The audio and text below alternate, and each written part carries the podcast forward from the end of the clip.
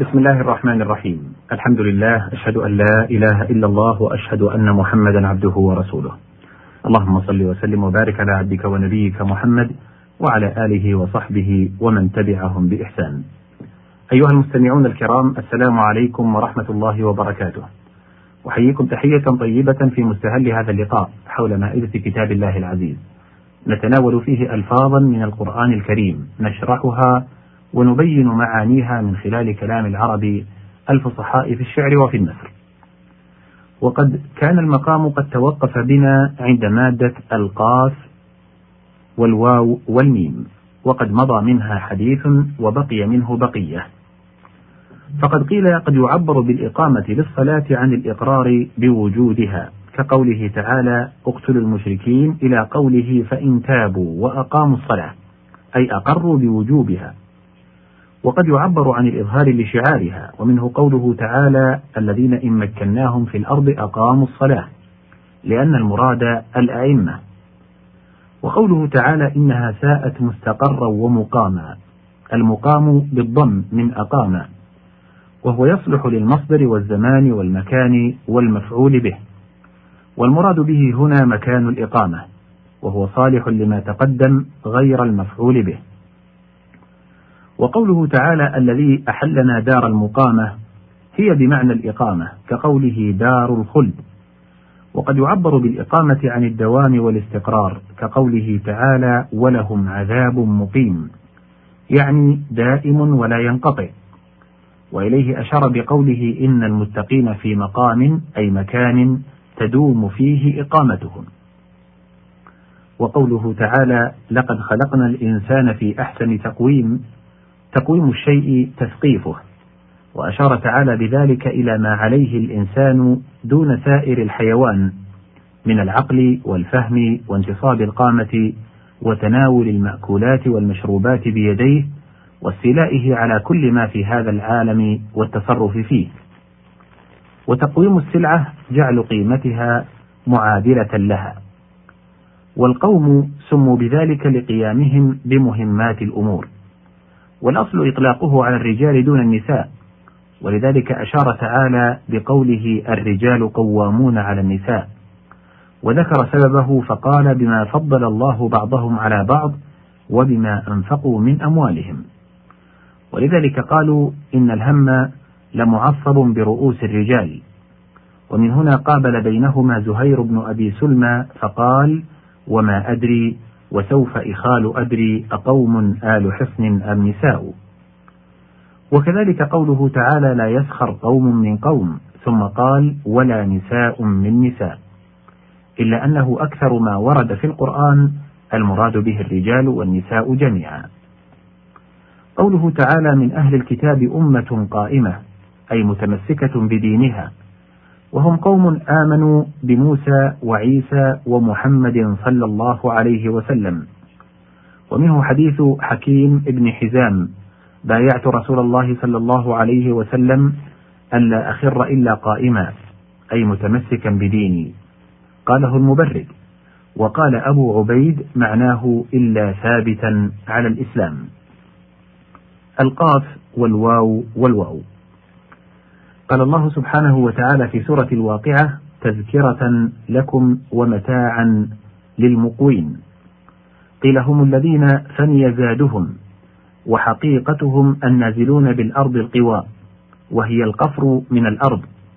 يقال أقوى الرجل إذا صار في قوى كأترب إذا صار في التراب. واقتويته أي استخدمته؟ قال عمرو بن كلثوم تهددنا وتوعدنا رويدا متى كنا لأمك مقتوينا أي خدما؟ والإقواء في الشعر أن يكون أحد الرويين مجرورا والآخر مرفوعا. الكاف والهمزة والسين. قال الله سبحانه وتعالى في سورة الإنسان إن الأبرار يشربون من كأس. الكأس الإناء الذي فيه الخمر غالبا. قيل ولا يقال له كأس إلا وفيه خمر وإلا فهو قدح كالخوان مع المائدة. وقد يطلق على كل واحد من الشراب أو الإناء بانفراده كأس.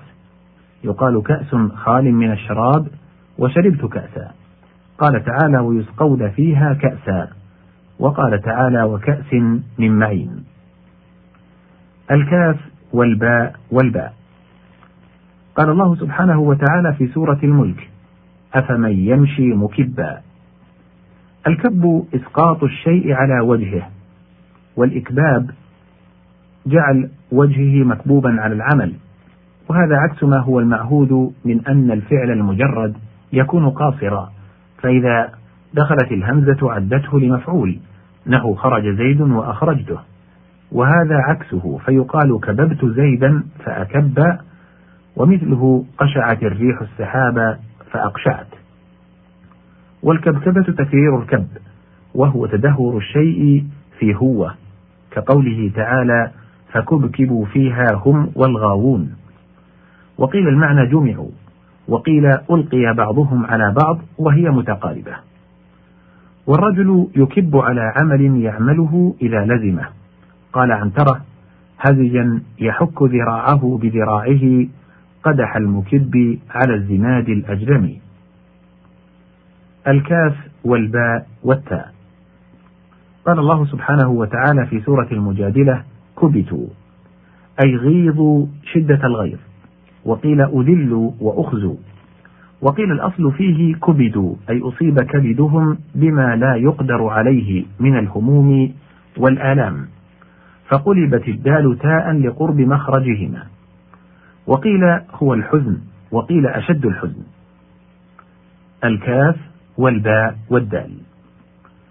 قال الله سبحانه وتعالى في سورة البلد لقد خلقنا الإنسان في كبد أي مشقة شديدة. وأصل ذلك من قولهم كبدته أكبده أي أصبت كبده. فأصابه الكبد والكباد أي وجع وصل إلى الكبد. ونبه تعالى بقوله لقد خلقنا الإنسان في كبد إلى أنه خلقه على حالة لا ينفك من المشاق ما لم يقتحم العقبة ويستقر في دار القرار. كقوله تعالى لتركبن طبقا عن طبق وكبد السماء وكبد القوس وسطهما تشبيها بكبد الإنسان لتوسطها البدن. وكبد كل شيء وسطه. وقال ابن عرفة في كبد أي في ضيق كأنه يشير لمحله محله في الرحم. وأنشد للبيد يا عين هلا بكيت أربد إذ قمنا وقام الخصوم في كبدي.